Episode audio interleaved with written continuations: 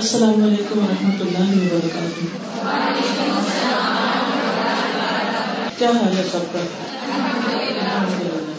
اللہ تعالیٰ سے دعا کرتے ہیں کہ اللہ تعالیٰ ہمیں آج بہترین چیز سیکھنے اور عمل کرنے کی توفیق عطا کرتے محمد ونصلي على رسوله الكريم أما بعد فأعوذ بالله من الشيطان الرجيم بسم الله الرحمن الرحيم رب اشرح لي صدري ويسر لي أمري. واحلل عقدة من لساني يفقهوا قولي. اللہ تعالیٰ کا لاکھ لاکھ شکر ہے کہ اس نے آج ہمیں یہ موقع دیا کہ ہم سب اپنے گھر بار چھوڑ کر یہاں ایک جگہ جمع ہو کر اللہ سبحانہ تعالیٰ کے احکامات کو جانے علم حاصل کرنا ہر مسلمان پر فرض ہے۔ علم کے بغیر انسان جاہل ہے۔ علم کے بغیر انسان اندھیروں میں ہے۔ علم کے بغیر انسان صحیح اور غلط میں فرق نہیں کر سکتا۔ اس لیے بہت ضروری ہے کہ ہم جہاں زندگی کے اور بہت سے کام کاج کرتے ہیں، وہاں پر ہم علم حاصل کرنے کے لیے بھی ضرور با ضرور وقت نکالیں۔ جہاں کھانا پینا ضروری ہے، جہاں بچوں کی تربیت ضروری ہے، جہاں گھر کے کام کاج لوگوں کے ساتھ میل ملاپ، ملاقات، شادی، بیاہ اور پودگی کے پر جانا ضروری ہے۔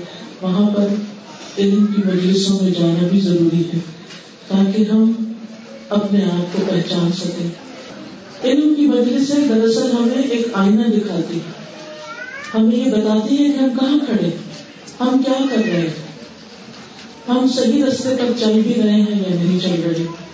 ہمیں کیا کرنا چاہیے اور کیا ہم نہیں کر رہے؟ اللہ سبحانہ تعالیٰ نے ہم سب کو اپنی عبادت کے لیے پیدا کیا۔ قرآن مجید میں اللہ تعالیٰ فرماتے ہیں، وما خلقت الجن والانس الا ليعبدون۔ کہ میں نے جن و انس کو نہیں پیدا کیا، مگر اس لیے کہ وہ میری عبادت کرے تو گویا میں اور آپ اللہ سبحانہ تعالیٰ کی عبادت کے لیے پیدا ہوئے ہیں۔ عبادت کیا ہے؟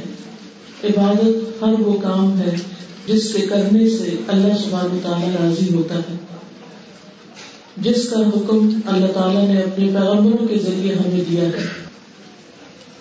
اور یہ سب کچھ ہمیں کرنا ہے کیونکہ یہ زمین اللہ کی ہے۔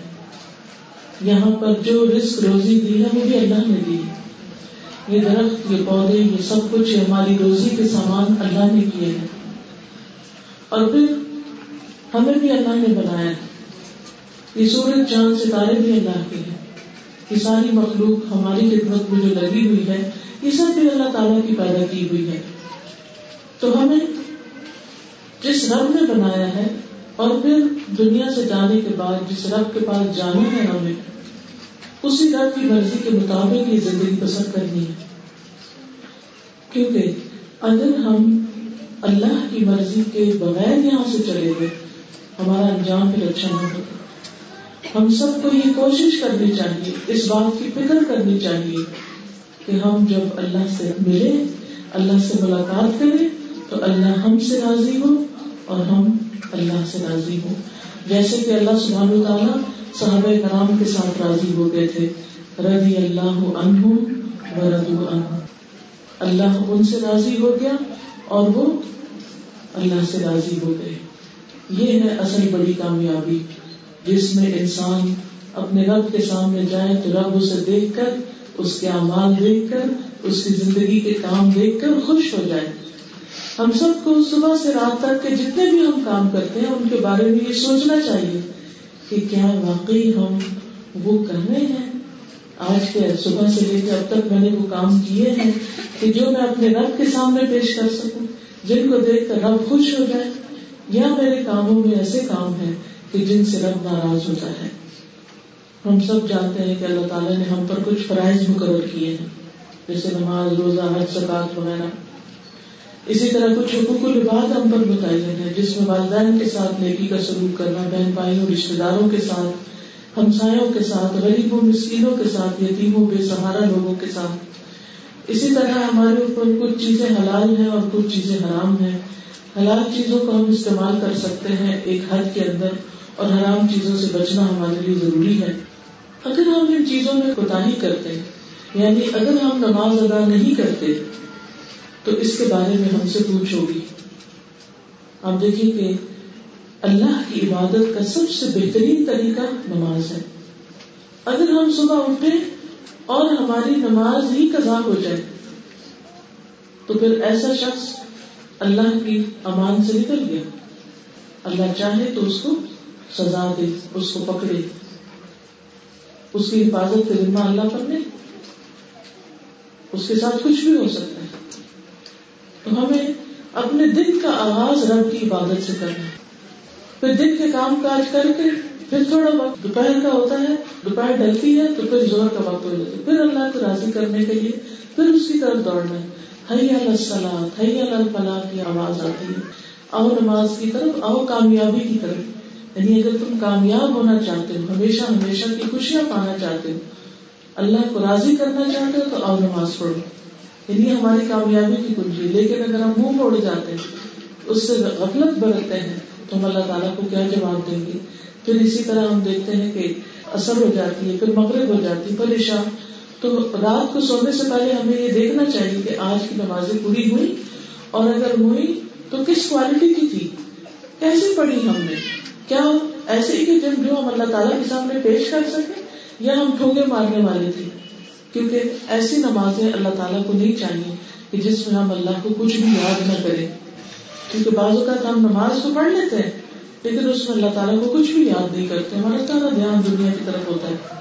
تو ایسی نماز جو ہوتی ہے وہ منافق کی نماز ہوتی ہے۔ پھر اسی طرح ہم گفتگو پر غور کریں کہ کہیں اس میں تو ایسی چیزیں نہیں ہیں کہ جو اللہ تعالیٰ کو ناراض کرتی ہیں۔ کوئی جھوٹ، کوئی چگلی، کوئی غیبت، کوئی کسی کو تانا دینا، کوئی کسی کو غصہ جھاڑنا۔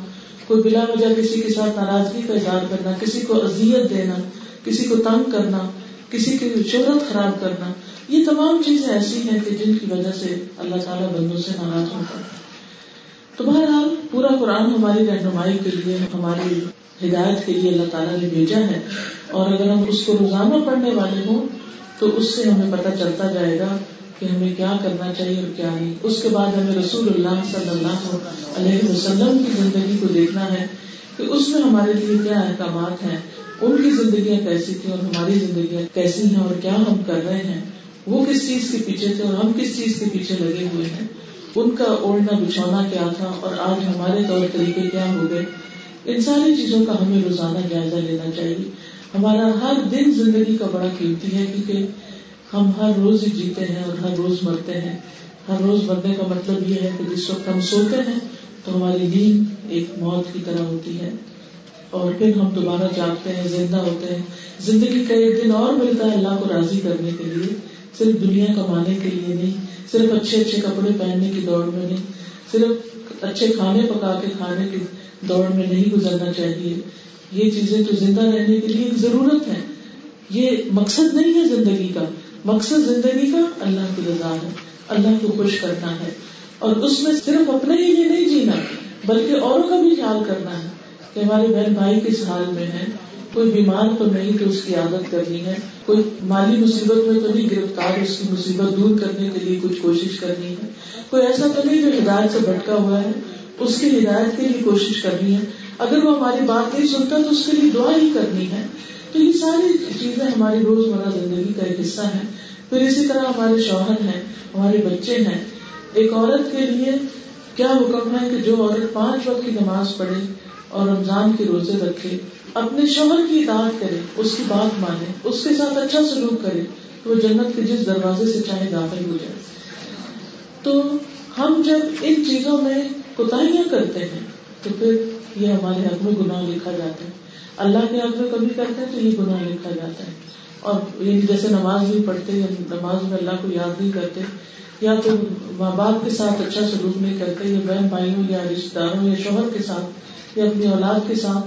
تو یہ ساری چیزیں ہمارے امال نامے میں لکھی جاتی ہیں۔ اللہ تعالیٰ نے ہمارے لیے دو رشتے مقرر کر رکھے ہیں، جو دائیں اور بائیں ہمارے امال کو لکھتے رہتے ہیں۔ اب جو چیزیں نیکی میں آتی ہیں، وہ بھی لکھی جاتی ہیں۔ اور جو چیزیں گناہ میں آتی ہیں، وہ بھی لکھی جاتی ہیں۔ اب گناہ جو ہے، ان کا نقصان صرف آخرت میں نہیں، گناہوں کا نقصان دنیا میں بھی ہوتا ہے۔ اس لیے بے حد ضروری ہے کہ ہم گناہوں سے بچنے والے ہیں لیکن ہم کمزور ہیں۔ ہم چاہیں بھی تو ہم پوری طرح بچ نہیں سکتے، ہم سے پھر غلطیاں ہو جاتی ہیں۔ پھر غلطیاں ہو جاتی ہیں۔ تو اس کے لیے کیا کرنا چاہیے؟ روزانہ اللہ تعالیٰ سے توبہ کرنی چاہیے۔ معافی مانگنی چاہیے یعنی ہر روز ہم جہاں اس چیز کی بھاگ دوڑ میں لگے ہوئے ہوں کہ اللہ تعالیٰ کو راضی کرے، وہاں ہمیں اس چیز کی بھی کوشش کرنی چاہیے کہ جہاں جہاں ہم پسلے، جہاں جہاں ہم سے غلطی ہو گئی، جہاں جہاں ہم سے کوئی کوتا ہو گئی، کوئی قصور ہو گیا ہے، کوئی گناہ ہو گیا ہے، تو اس کو بھی ساتھ کے ساتھ اپنے نام اعمال سے دھو ڈالے اس کی صفائی کرتے رہے جیسے آپ دیکھیں کہ آپ اپنے گھر کے اندر کیا کرتی ہیں؟ روزانہ کچھ کام آپ کے کرنے ہوتے ہیں، لیکن ان کاموں کو کرتے کرتے ساتھ کچھ چیزیں ایسی بھی ہو جاتی ہیں جن کو صاف کرنا پڑتا ہے۔ مثلاً کچن میں آپ کام کرتے ہیں، کھانا پکاتے ہیں۔ کھانا پکانے کے ساتھ ساتھ کیا ہوتا ہے؟ برتن بھی گندے ہوتے ہیں اور کچن بھی گندا ہوتا ہے۔ پھر آپ کیا کرتے ہیں؟ کھانا تو پکا لیا آپ نے، لیکن جو چیزیں گندی ہوگی ان کو رات کو صاف کر کے سوتے ہیں۔ اگر آپ صاف نہیں کر کے سوتے تو اگلے دن کچن کا حال کیا ہوتا ہے؟ پھر صبح جب کام کرنے آتے ہیں۔ اور ساری رات کیڑے اس میں گھومتے پھرتے رہتے ہیں، کاکروچ پیدا ہونے شروع ہو جاتے ہیں اور پھر ان کاکروچوں سے بیماریاں پیدا ہونی شروع ہو جاتی ہیں اور کہیں سے کئی خرابیاں شروع ہو جاتی ہیں۔ اسی طرح جب انسان گناہ کرتا ہے، اللہ کی نافرمانی کا کام کرتا ہے، تو اس کے دل پر سیاح اٹھتا لگتا ہے۔ اگر وہ توبہ کر لیتا ہے، تو دل روشن رہتا ہے۔ اگر وہ توبہ نہیں کرتا، تو وہ سیاح پھیلنے لگتی ہے۔ اور سارا دل کالا ہو جاتا ہے۔ اور جب دل کالا ہو جاتا ہے تو دل سخت ہو جاتا ہے۔ جب دل سخت ہو جاتا ہے، تو پھر اس کا دل نیکی کے کاموں میں نہیں لگتا۔ پھر نماز میں دل نہیں لگتا۔ پھر ذکر میں دل نہیں لگتا۔ پھر قرآن کی تلاوت میں دل نہیں لگتا۔ پھر نیکی کے مجلسوں اور درسوں میں دل نہیں لگتا۔ پھر کس میں دل لگتا ہے؟ پھر گناہوں میں دل لگتا ہے۔ پھر انسان شیطان کا بھائی بن جاتا ہے۔ تو اس لیے بے حد ضروری ہے کہ ہم گناہوں سے ساتھ کے ساتھ توبہ کریں۔ پھر اسی طرح آپ دیکھیں کہ ہم کپڑے پہنتے ہیں تو کیا ہوتا ہے؟ کپڑے میلے ہو جاتے ہیں، پھر کیا کرتے ہیں؟ کپڑوں کو اتارتے ہیں، ان کو دھوتے ہیں۔ اسی طرح گھر صاف کرتے ہیں، اسی طرح بستروں کی چادریں تبدیل کرتے ہیں۔ اسی طرح اپنے آپ کو دھوتے ہیں، نہلاتے ہیں۔ تو یہ سب ہم ہر روز مشاہدہ کرتے ہیں۔ ایسے ہی ہمیں اپنے نام اعمال میں سے گناہوں کو بھی روز کے روز دھونا ہے۔ روز کے روز مٹانا ہے۔ روز کے روز معافی مانگنی ہے۔ ورنہ کہیں ایسا نہ ہو کہ دنیا اور آخرت دونوں ہی خراب ہو جائے۔ دنیا کی خرابیاں کیا ہوتی ہیں؟ گناہوں کی وجہ سے انسان کا رسک جو ہے، اس سے اس کو محرومی ہو جاتی ہے۔ یعنی بعض اوقات یہ جو روزی کی تنگی کے معاملے ہیں، یہ گناہوں کی وجہ سے ہوتے ہیں۔ ایک بزرگ تھے تو ان کو تجارت میں بہت بڑا نقصان ہوا۔ تو کہنے لگے کہ میں اس دن کا انتظار کر رہا تھا کہ کب یہ دن آئے گا۔ کہ مجھے مالی نقصان ہوگا، کیونکہ آج سے تیس سال پہلے میں نے ایک شخص کو کہا تھا، او فقیر. یعنی کسی کو فقیر کہہ کے پکارا تھا۔ کسی کی ایک طرح سے تحقیر کی تھی۔ تو مجھے اسی وقت ڈر لگ گیا تھا کہ اب میری پکڑ ہونی۔ اب اللہ نے مجھے بھی فقیر کر کے رکھنا ہے۔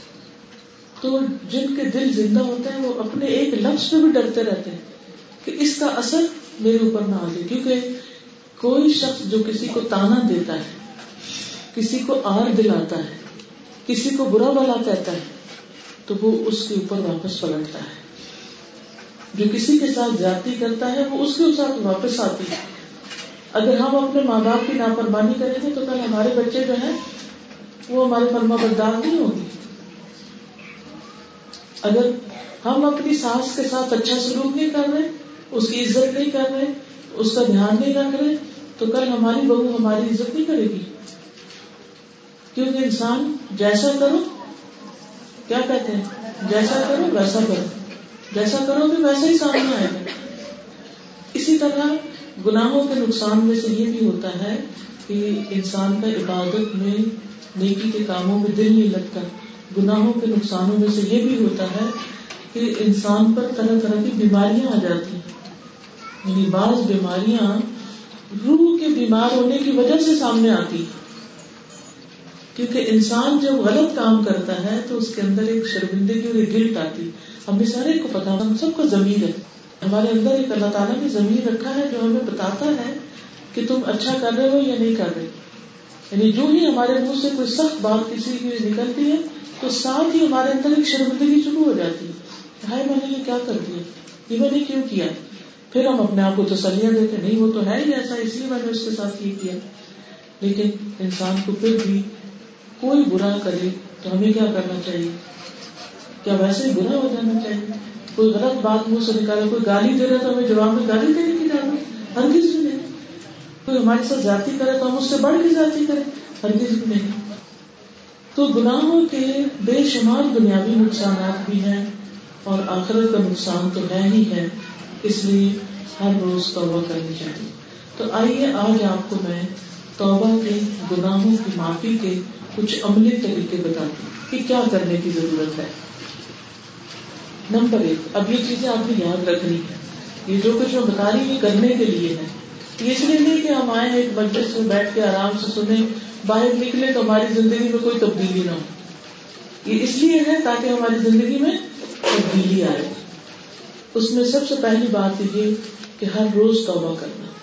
ہر نیا دن نئی غلطیاں لے کر آتا ہے۔ نئے مسئلے کھڑے ہوتے ہیں ہر روز توبہ کرنی یعنی اپنی عادت بنا لینی رسول اللہ صلی اللہ علیہ وسلم نے فرمایا لوگوں اللہ سے توبہ کرو، کیونکہ میں دن میں سو مرتبہ اس سے توبہ کرتا ہوں۔ یہ کون تھے؟ اللہ کے رسول صلی اللہ علیہ وسلم۔ وہ دن میں کتنی دفعہ توبہ کرتے تھے؟ سو بار۔ تو ہمیں بھی سو بار پڑھنا چاہیے، کم از کم ایک تصویر روزانہ استغفر اللہ و اتوب الیہ۔ پڑھیے۔ استغفر اللہ و اتوب الیہ۔ استغفر اللہ و اتوب الیہ۔ استغفر اللہ و اتوب الیہ میں اللہ سے بخشش مانگتی ہوں۔ اللہ مجھے بخش دے اور میں اس کی طرف توبہ کرتی ہوں، اس کی طرف پلٹتی ہوں۔ ٹھیک ہے؟ تو یہ آپ نے کرنا اب کرنے کا مسئلہ پتہ کیا ہوتا ہے؟ کرنے کا مسئلہ یہ ہوتا ہے کہ ہم سے اچھا ابھی کرتے ابھی کرتے پھر کیا ہوتا ہے؟ پھر بھول جاتے ہیں۔ تو کوئی ٹائم مقرر کرے۔ مثلاً اگر آپ واک کرتے ہیں تو واک کے دوران پڑھے مثلاً اگر آپ آرام کرتے ہیں لیٹ کے دوپہر کو، تو اس وقت لیٹ کے تصویر کر لیں اور پھر آرام کر لیں، آپ ریلیکس بھی ہو جائیں گے۔ مثلاً آپ کھانا پکاتے ہیں تو کھانا پکانے کے دوران زبان پر بھی کھانا پکا رہی ہوتی ہاتھوں سے کام ہو رہا ہوتا ہے۔ سبزی کاٹ رہے ہیں، سالن بھون رہے ہیں، کچھ کر رہے ہیں۔ تو آپ کیا کریں؟ ساتھ ساتھ بولتے ہیں استغفر اللہ استغفر اللہ آپ گھر کی صفائی کر رہے ہیں۔ کوئی منع نہیں ہے کہ جھاڑو دیتے وقت یا کپڑا لگاتے وقت یا بستر بناتے وقت آپ اللہ کا ذکر نہیں کر سکتے۔ اس وقت بھی آپ اللہ کا ذکر کر سکتے ہیں۔ تو کیا کریں گے؟ اس وقت ساتھ ساتھ پڑھتے جائیں گے۔ کیا پڑھیں گے؟ اللہ اور سوچ کے پڑھیں۔ یہ نہیں کہ صرف زبان پڑھ رہی ہو اور ہمارے دل کو بھی نہیں خبر ہو اور ہمیں سمجھ بھی نہ ہو کہ ہم کیا کریں صرف زبانی بات نہیں کرنی، بلکہ اس کے ساتھ ساتھ ہمیں دل سے اللہ سے معافی مانگنی۔ اچھا دو طرح کی چیز۔ ایک تو یہ کہ وہ گناہ ہوتے ہیں جو ہمیں یاد ہوتے ہیں، ہم نے غلط کی کسی کے ساتھ زیادتی کر دی، کوئی آگے پیچھے اپنی ذمہ داری پوری نہیں کی، نماز لیٹ کر کے پڑھی، وغیرہ وغیرہ۔ اب کیا ہوتا ہے کہ کچھ چیزیں تو ہمیں یاد ہوتی ہیں۔ ان کو یاد کر کے توبہ کرنی ہے۔ یا اللہ، یہ جو میں نے نماز آج لیٹ کی ہے، مجھے اس میں معاف کر دے۔ اللہ، یہ جو نماز میں میں نے دل لگا کے نہیں نماز پڑھی، مجھے معاف کر دے۔ اللہ، آج میں جو صبح اٹھنے میں لیٹ ہوگی اللہ مجھے اس پہ معاف کر دے۔ اور آئندہ ایسا نہ ہو۔ یعنی اردو میں بھی کہیں، اللہ مجھے معاف کر دے، اللہ مجھے معاف کر دے۔ اٹھتے بیٹھتے، یا اللہ مجھے معاف کر دے۔ کیونکہ اگر معافی مل گئی غلطیوں کی، تو صاف ستھرے دلے دلائے آگے پہنچے گی قبر بھی روشن ہوگی اور ان شاء اللہ حشر کے دن بھی اچھا ٹھکانا ہوگا، اچھی جگہ ہوگی اور ان شاء اللہ اللہ تعالیٰ جنت الفردوس بھی عطا کرے گا۔ اور دنیا کا فائدہ کیا ہوگا؟ جب آپ معافی مانگتے رہیں گے نا، تو آپ کے اندر ایک حاضری پیدا ہوگی اور عبادت کے اندر، عبادت کا جو لفظی مطلب ہے، وہ ہے الخضو و تزل آجزی اور انکساری۔ آجزی اور انکساری کے ساتھ اللہ کے آگے جھکنا۔ تو یہ ہم کہتے ہیں نا، اللہ ہمیں معاف کر دے۔ اس کا مطلب یہ کہ ہم اپنی غلطی مان رہے مومن میں اور شیطان میں فرق کیا ہے؟ انسان اپنی غلطی مانتا ہے، مومن اپنی غلطی مانتا ہے، لیکن شیطان اپنی غلطی نہیں مانتا۔ اللہ تعالیٰ نے اس کو حکم دیا تھا کہ سجدہ کرو اور اس نے نہیں کیا۔ تو جب اس نے نہیں کیا، تو پوچھا کیوں نہیں کیا؟ کہا، میں زیادہ اچھا ہوں، میں اس کے آگے کیوں جھکوں؟ اپنی غلطی نہیں مانی۔ تو اللہ تعالیٰ ہمیشہ کے لیے اس سے ناراض ہو گیا۔ اللہ کو وہ بھی بڑا عبادت گزار تھا۔ تو آپ دیکھیے کہ اپنی غلطی مانگنا اور اگر کسی بندے کے ساتھ جاتی کی تو اس سے بھی معافی مانگ لینا، جس کو اعتظار کہتے ہیں، عذر کرنا، معافی مانگنا، اس سے انسان کا غم دور ہو جاتا ہے، اس سے انسان کی رکاوٹیں دور ہو جاتی ہیں، انسان کے مسئلے حل ہو جاتے ہیں اور حسد اور کینا دور ہو جاتا ہے۔ تو اس لیے کیا کرنا ہے؟ ہر روز معافی مانگ ہر روز۔ تو بات یہ ہو رہی تھی کہ ہم نے ہر روز کیا کرنا ہے؟ اللہ سے معافی مانگنی کم از کم سو بار ایک تصویر روزانہ، ٹھیک ہے؟ دوسری بات یہ کہ ہر جگہ توبہ کرنی۔ یہ نہیں کہ گھر میں ہو تو تصویر کریں، سفر کریں تو تصویر بھول جائیں ٹھیک ہے نا؟ یہ نہیں کرنا۔ آپ کسی شادی میں گئے ہوں، کسی پودگی میں گئے ہوں، کہیں مہمان گئے ہوں، کوئی آپ کے گھر مہمان آیا ہو، کہیں پر بھی ہو، حتیٰ کہ اللہ آپ کو اپنے گھر لے جائے کھانا کعبہ میں بیٹھے ہوں، کعبہ شریف دیکھ رہے ہوں، پھر بھی کیا کرنا ہے؟ پھر بھی استغفار کرنی پھر بھی اللہ سے معافی مانگتے رہنا ہے۔ یہ نہیں کہ انسان یہ کہ اب تو میں نے حج کر لیا، سارے گناہ معاف ہو گئے، اب میری کیا اب تو ساری غلطیاں گئی، اب کیا توبہ کرنی؟ نہیں، پھر بھی توبہ کرنی ہے۔ حسن بصری کہتے ہیں، کثرت سے استغفار کیا کرو، اپنے گھروں میں، اپنے دسترخانوں پر۔ یعنی کھانے کی میز پر بھی استغفار کرو۔ اپنے راستوں، بازاروں، مجلسوں میں اور جہاں کہیں بھی تم ہو، تمہیں نہیں معلوم کہ کہاں بخش نازل ہو جائے۔ ٹھیک ہے؟ تمہیں نہیں معلوم کہ کہاں بخش نازل ہو جائے۔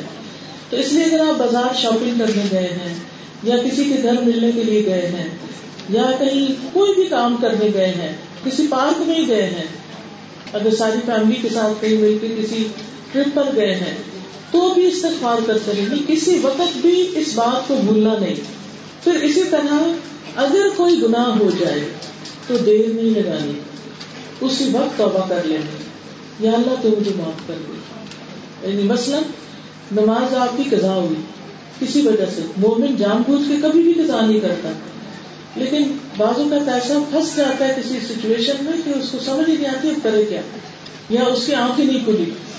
اب نماز تو پڑھ لی، لیکن اس کے ساتھ ساتھ توبہ بھی کر لی یا اللہ، میرے سے لیٹ ہو گئی اس وقت تو مجھے معاف کر دے۔ اور اس کی جگہ کوئی نیکی کا کام بھی کرنا ہے۔ اب نماز قضا ہوئی تو نماز پڑھ لی۔ پھر اسی طرح اگر کسی کے ساتھ جاتی ہو گئی یا زبان سے کوئی غلط لفظ نکل گیا تو اس کے لیے زبانی استغفار کہنے کے ساتھ ساتھ کوئی صدقہ خراب بھی کرنا اگر کوئی بہت بڑا گناہ ہو گیا ہے، کوئی حرام کام ہو گیا ہے، تو پھر کیا کرنا روزے بھی رکھنے کیونکہ ان الحسنات یہ سیاحت نیکیاں جو ہوتی ہیں، وہ برائیوں کو مٹا دیتی ہیں۔ حدیث میں آتا ہے، نبی صلی اللہ علیہ وسلم نے فرمایا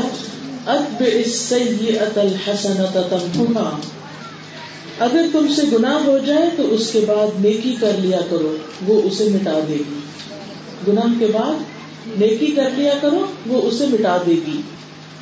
رسول اللہ صلی اللہ علیہ وسلم نے فرمایا، اس شخص کی مثال جو برائیاں کرنے کے بعد نیکیاں کرتا ہے، جو برائیاں کرنے کے بعد نیکیاں کرتا ہے، اس آدمی کی طرح ہے جس پر ایسی تنگ زرا ہو کہ اس کا گلا گھوٹ رکھا ہوا تنگ کپڑا ہوتا ہے نا یا بٹن لگے ہوئے ہوتے ہیں تو ایسا لگتا ہے گلا گھٹ رہا ہے۔ ایسا آدمی جب نیکی کرتا ہے تو ایک کڑا ٹوٹ جاتا ہے جیسے ایک بٹن کھل جاتا ہے۔ پھر وہ دوسری نیکی کرتا ہے تو دوسرا کڑا ٹوٹ جاتا ہے۔ تیسری کرتا ہے تو تیسرا اس طرح کرتے کرتے وہ ذرا ٹوٹ ٹوٹ کر زمین پہ گر جاتی ہے۔ آپ اس کو ایک اور مثال سے بھی سمجھ سکتے ہیں کہ جیسے گناہ جو ہے نا وہ انسان کو رسیوں میں جکڑتے جاتے جکڑتے جاتے جکڑتے جاتے پکڑ لیتے انسان قید ہو جاتا ہے اپنے ہی گناہوں میں، پھر اس کو ڈپریشن کا شکار ہو جاتا ہے۔ پھر اس کو کوئی اچھا کام کرنے کو دل نہیں کرتا۔ کیونکہ نیکی جو ہے نا، وہ دل میں خوشی آتی ہے۔ اور جب خوشی آتی ہے، تو انسان اس خوشی میں ایک اور نیکی کرتا ہے۔ اس سے ایک اور خوشی ملتی اس سے ایک اور خوشی، اس سے ایک اور۔ یعنی نیکی پہ نیکی نیکی پہ نیکی نیکی پہ نیکی ہوتی چلی جاتی اور انسان کے اندر ایک خوشی بھر جاتی ہے۔ لیکن اسی طرح جب گناہ کرتا ہے تو گناہ پہ گناہ گناہ پہ گناہ، تو غم پہ غم غم پہ غم، خوف پہ خوف ڈپریشن ڈپریشن ڈپریشن اب تک کوئی کام کرنے کو اس کا دل نہیں کرتا۔ تو ایسی صورت میں کیا کرنا چاہیے پھر انسان کو؟ استغفار کرنا چاہیے۔ اور ہر دفعہ جب وہ توبہ کرتا ہے اور زبانی توبہ کرنے کے ساتھ نیکی کرتا ہے تو گویا اس کی ایک رسی کسی نے کاٹ دی۔ اس کے ہاتھ بھی بندے ہوئے تھے اس کے پاؤں بھی بندے ہوئے تھے اس کی ٹانگیں بھی جکڑی ہوئی تھی اب وہ کٹنی شروع ہوگی رسیاں کرتے کرتے کرتے بالکل قید سے کھل گئی ساری زنجیریں کھل گئی اور انسان کا دل کھل جاتا ہے۔ انسان آزاد ہو جاتا ہے۔ انسان پھر بھاگ بھاگ کے اچھے اچھے کام کرنے لگتا ہے۔ کیونکہ اکثر لوگ یہ کہتے ہیں نا کہ پتہ نہیں دل بند سا ہو رہا ہے، ایمان کا لیول لو ہو رہا ہے۔ اس کی وجہ کیا ہوتی ہے؟ گناہ۔ گناہوں کی وجہ سے ایسا ہوتا ہے۔ اس کا حل کیا ہے؟ استغفار اور نیکی کا کام کرنا۔ اگر ہمت توفیق نہیں ہو رہی نا، تو لیٹے لیٹے بھی کہ یا اللہ تو مجھے معاف کر دے، یا اللہ تو مجھے معاف کر دے۔ اللہ، یہ کیفیت میری دور کر دے۔ اللہ میرا غم دور کر دے۔ اللہ میری سستی دور کر دے۔ اللہ میری پریشانی دور کر دے۔ اللہ میرے دل کو خوشی سے بھر دے۔ اپنے لیے دعائیں مانگنا شروع کر دیں ادھر ہی۔ کوئی آپ کی مدد نہیں کر سکتا جب تک آپ اپنے رب کی طرف رجوع نہیں کرتے۔ کتنی چیزیں ہیں جو انسان کو فکروں میں مبتلا رکھتی ہیں۔ کسی کو اولاد کا غم ہے، کسی کو شوہر کی طرف سے کوئی پریشانی ہے، کسی کی زندگی کسی اور نے حرام کر رکھی ہے، کوئی قرضوں میں جھگڑا ہوا ہے، کوئی کسی پریشانی کا شکار ہے۔ کتنی مصیبتیں ہیں انسان پر۔ آزمائشوں میں آزمائشیں۔ تو ایسی صورت میں فوراً کیا کرنا چاہیے؟ اللہ سے معافی مانگنی شروع کر دینی چاہیے۔ کیونکہ اللہ کا وعدہ ہے سورت نور میں آتا ہے فکل میں نے اپنی قوم سے کہا کہ تم اپنے رب سے بخش مانگو بے شک وہ بہت زیادہ بخشنے والا ہے۔ اگر اس نے تمہیں بخش دیا تو کیا ہوگا؟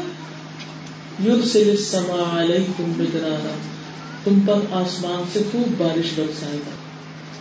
وہ یم دد کم بے اموال و بنینا تمہیں مال اور بیٹے دے گا یہ کس کا فائدہ؟ ہے مال اور بیٹے ملتے ہیں کس فکر سے، کس وظیفے سے؟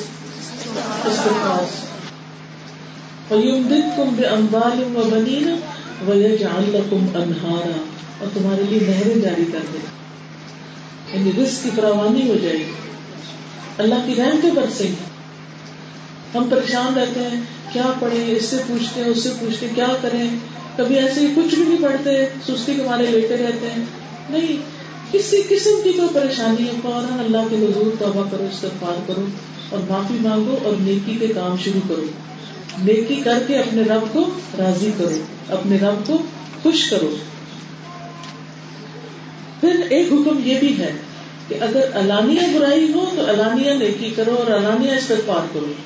اور چھپ کے کوئی برائی کی ہے تو چھپ کے استغفار کر لو۔ رسول اللہ صلی اللہ علیہ وسلم نے فرمایا، اگر تم کسی برائی کا ارتکاب کر بیٹھو، تو اس کے ساتھ ہی نیکی کر لو تاکہ برائی کا اثر ظاہر ہو جائے۔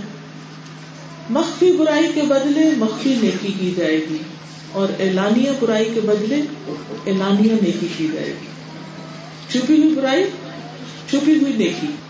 اعلانیہ برائی، اعلانیہ نیکی۔ یعنی جیسی غلطی ویسی توبہ۔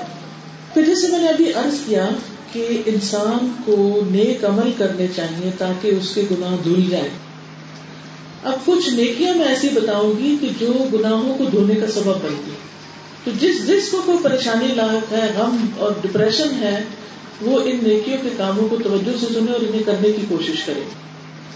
سب سے پہلی بات، آسان ترین کام، آزان کا جواب دینا۔ کتنے لوگ ایسے اذان ہو رہی ہوتی ہے باتیں کیے چلے جاتے ہیں باتیں کیے چلے جاتے ہیں۔ توجہ سے اذان کا جواب نہیں دیتے۔ اچھا اذان کا جواب کیا ہے؟ اللہ اکبر کا جواب کیا ہے؟ ارشد اللہ الہ الا اللہ کا جواب؟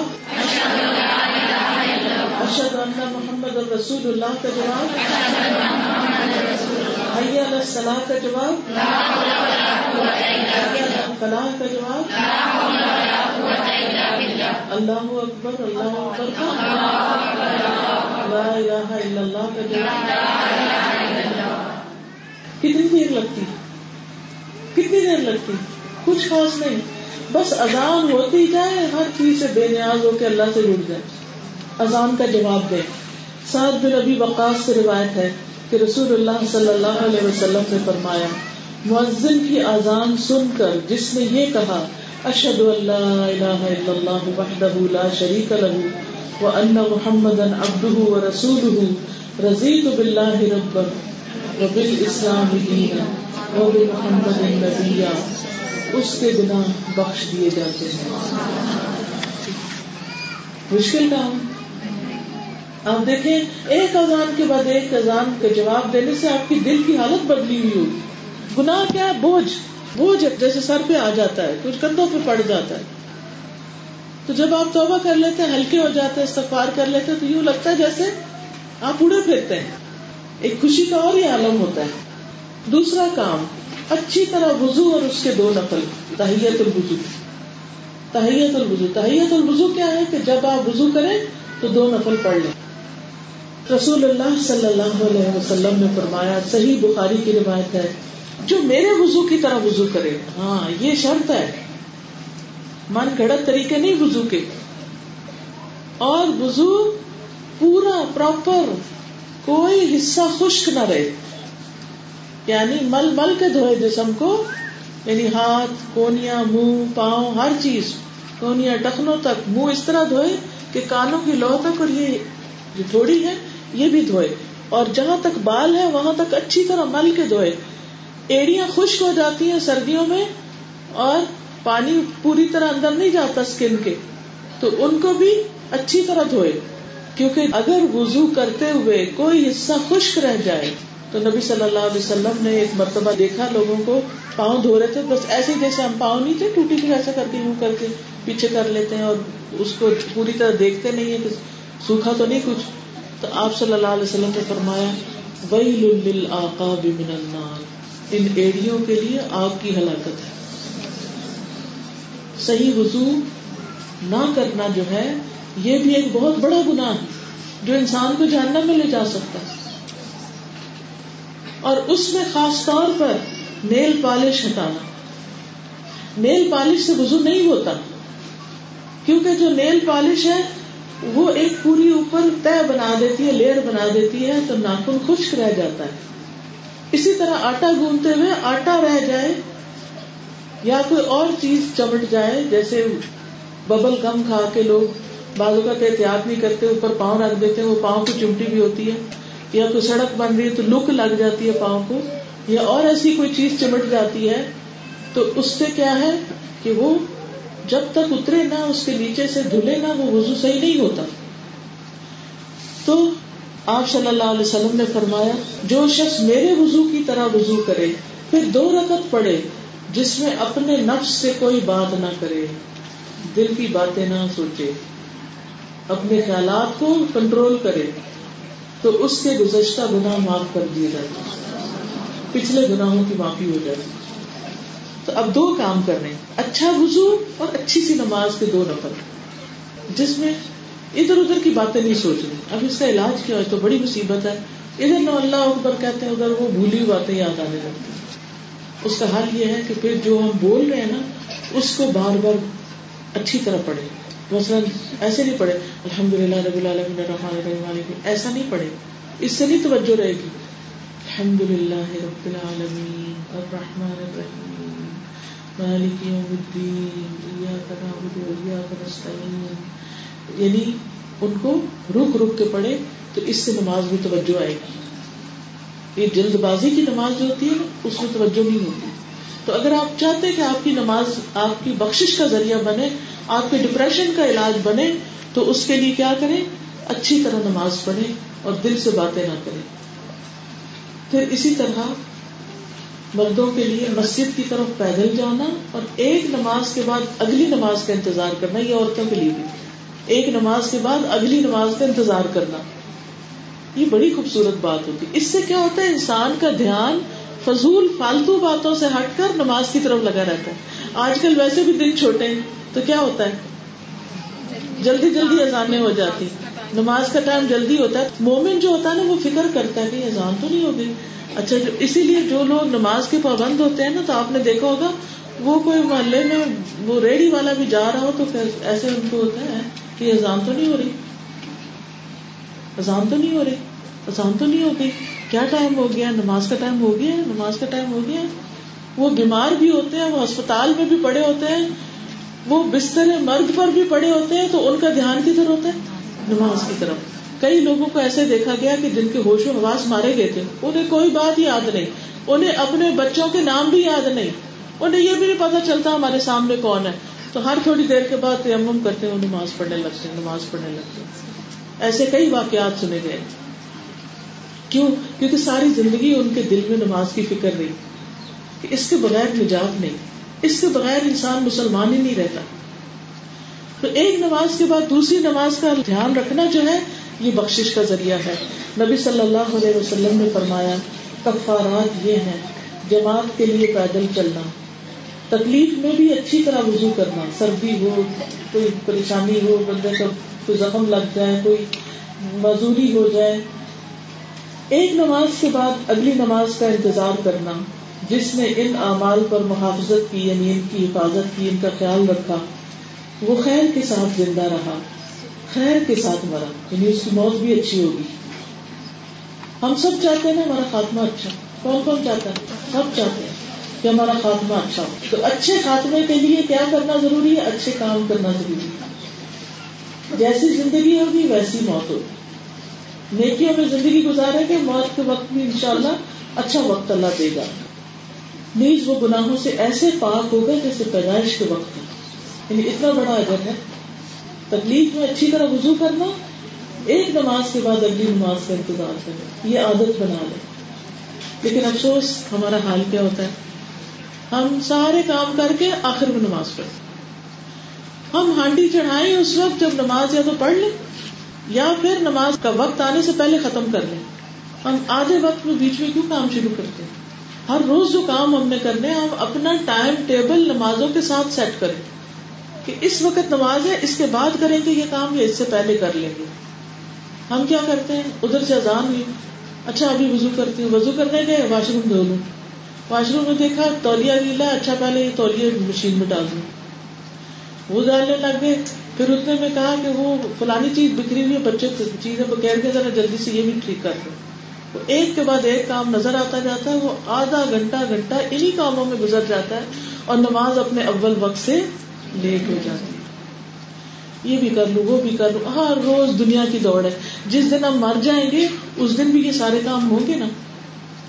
ہوں گے نا کہ نہیں ہوں گے؟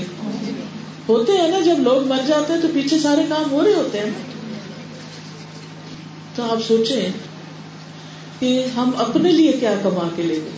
ہم ساری زندگی دنیا کے پیچھے بھاگتے رہے اور جب ہم مرے تو دنیا ہمیں چھوڑ کے بھاگ دی جا کے قبر میں ڈالیں۔ کسی نے ساتھ نہیں جانا۔ کسی کو اللہ کے آگے نہ کرے سب پیچھے ہیں۔ اللہ سبحانہ تعالیٰ آگے۔ اس کی عبادت آگے۔ اس کی اطاعت آگے۔ تو سستی نہیں، دیر نہیں۔ پھر فرض نماز پڑھنا۔ فرض نمازوں کا اہتمام۔ رسول اللہ صلی اللہ علیہ وسلم نے فرمایا، اگر تم میں سے کوئی کام کرتا ہو اور اس کے گھر اور اس کے کام کے مقام کے درمیان پانچ نہریں ہوں یعنی آپ اپنے گھر سے کسی جاب پہ جاتے ہیں اسکول جاتے ہیں کالج جاتے ہیں، کوئی اور کام کرتے ہیں اور راستے میں پانچ نہریں آتی ہیں۔ پھر جب یہ شخص اپنے کام کی جگہ آتا ہے اور جتنا اللہ چاہے کام کرے، پھر اسے میل کچیل اور پسینہ لاحق ہو۔ پھر جب یہ فارغ ہو کر اپنے گھر واپس جانے لگے تو ہر نہر میں نہا کے جائے۔ ایک نہر میں نہائے پھر نکلے دوسری میں نہائے، پھر تیسری میں، چوتھی میں، پانچویں میں۔ کیا اس سے کوئی میل کچیل باقی رہے گی وہ کیسے گھر آئے گا؟ صاف ستھرا۔ یہی مثال نمازوں کی ہے۔ جب بھی اس سے کوئی خطا سرزد ہوئی، پھر اس نے دعا کی، مغفرت مانگی، تو اس کی پچھلی ساری خطائیں بخش دی جائیں سب کچھ معاف ہو گیا۔ ہم سب اپنے گھر واپس جا رہے ہیں۔ کون سا گھر؟ آخرت کا۔ اللہ نے ہمارے لیے جو اچھا گھر بنایا وہ جنت ہے۔ دنیا تو تھوڑے دن کی ایسی جیسے اسٹیشن پہ بیٹھے ہوئے ہیں۔ یہ بہت جلدی ختم ہو جائیں گے، لیکن افسوس یہ کہ ہم اسی کے پیچھے لگے رہتے ہیں، ایسا فرنیچر ہو، ایسے پردے ہوں، ایسی چیز ہو، یہ فلاں فیشن آ گیا ہے، اب یہ کپڑے پرانے ہو گئے ہیں، اب یہ نئے کپڑے اس طرح کے سلواؤ اب فلاں شادی آ رہی ہے، اس کے مہینوں تیاری، ہر وقت دنیا دنیا دنیا اور اپنی آخرت ملی ہوئی ہے۔ پہلی تیاری اس کی باقی دنیا دنیا ضرورت ہے، آخرت گھر ہے۔ تو گھر جانے کے لیے ہم نے دن میں پانچ دفعہ نہا دھو کے صاف ستھرے ہو کے جانا تاکہ جب اللہ کے پاس جائیں تو بالکل نیٹ اینڈ کلین اللہ کی ملاقات صاف ستھرے ہو کر۔ آپ جب کسی بندے کو ملنے کے لیے جاتے ہیں تو کیا کرتے ہیں؟ کسی کے گھر جاتے ہیں تو کیا کرتے ہیں؟ تیار ہو کے جاتے ہیں۔ نہا دھو کے جاتے ہیں۔ اگر نہانا دھونا نہ بھی ہو تو منہ ہاتھ دھو کے جاتے ہیں۔ کنگھی بنا کے جاتے ہیں۔ اچھے استری کر کے کپڑے پہنتے ہیں کہ اس سے ملاقات کرنی۔ ایک اہتمام کرتے ہیں۔ تو ہم نے ایک دن اللہ کے ساتھ بھی ملاقات کرنی۔ تو کیسے ہو کے جانا چاہیے اللہ کے پاس؟ صاف ستھرے دھلے دھلائے گناہوں سے پاک ہو کے۔ اور یہ جب بھی ہو سکتا ہے، جب زندگی کے آخری دن تک پانچ نمازیں پوری ہوتی رہے تاکہ جائیں تو ہم بالکل نیٹ، کلین۔